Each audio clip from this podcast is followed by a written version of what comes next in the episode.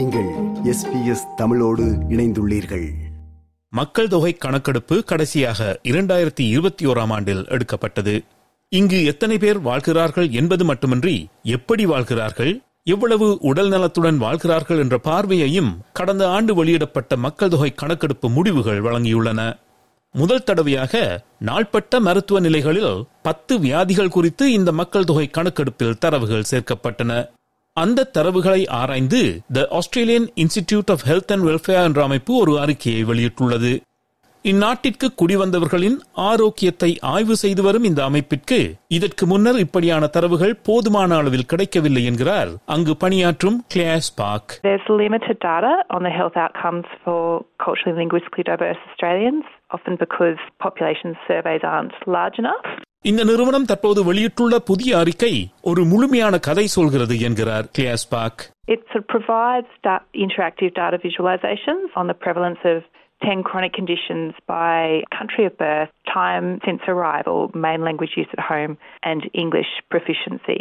இந்நாட்டில் பிறந்தவர்கள் மற்றும் பிற ஆங்கிலம் பேசும் நாடுகள் மற்றும் ஐரோப்பாவிலிருந்து குடியேறுபவர்கள் பொதுவாக மூட்டுவலி ஆஸ்மா புற்றுநோய் நுரையீரல் நோய் மற்றும் மனநல நிலைமைகள் போன்ற நாள்பட்ட நோய்களால் அதிகமாக பாதிக்கப்பட்டிருப்பதாக இந்த அறிக்கை முடிவுகள் கூறுகின்றன சில சமூகத்தை சேர்ந்த மக்கள் மற்றைய சமூகங்களை சேர்ந்த மக்களை விட நாள்பட்ட நோய்களுக்கு அதிகமாக ஆளாகின்றனர் என்கிறார் Klaus Park Migrants to Australia had a lower prevalence of long term health conditions, and this is consistent with the healthy migrant effect, but this is not the case for all migrants.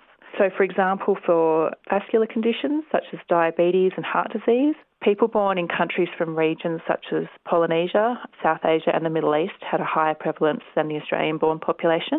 Diabetes Australia என்ற அமைப்பில் விழிப்புணர்வு கல்வியாளராக கடமையாற்றுகிறார் Michel Tang வாழ்க்கை முறை மற்றும் சமூக கலாச்சார சூழலில் இருக்கும் எதிர்பார்ப்புகள் சில சமூகங்களில் வாழும் மக்களின் ஆரோக்கியத்தை பாதிக்கும் என்கிறார் அவர் the weight is a little bit above average, they might see that as something of wealth to them, something that is okay in their community. It means beauty. So it's something that it might not motivate them to kind of make the changes as well. Skilled migration program என்ற திறமையின் அடிப்படையில் அல்லாமல் வேறு திட்டங்கள் மூலம் இங்கு குடியேறுபவர்கள் இங்கு வருவதற்கு முன்னர் வாழ்ந்த சூழல் அவர்களது அனுபவங்கள் இந்த வேறுபாடுகளுக்கு காரணமாக இருக்கலாம் என்று கிளாஸ் பார்க் கூறுகிறார் For some groups, particularly those that arrive through the humanitarian stream, they may experience worse health outcomes. An example there is that Australians born in Iraq, which is one of the countries of birth having the highest proportion of humanitarian entrants in recent years, had some of the highest prevalences of specific conditions and the highest prevalence of stroke and kidney disease. இந்த உடல்நல பிரச்சனையை தீர்ப்பதற்கு வெவ்வேறு கலாச்சாரங்களை புரிந்து கொண்டு தீர்வு தேட வேண்டும் என்று வலியுறுத்துகிறார் Michelle Tang There are definitely interpreting services, there are translated resources, and I guess in language programs and services like we do at Diabetes Australia as well. But I guess sometimes it could be also that language barrier. Ability to find a health team that speaks their language, that understands their culture.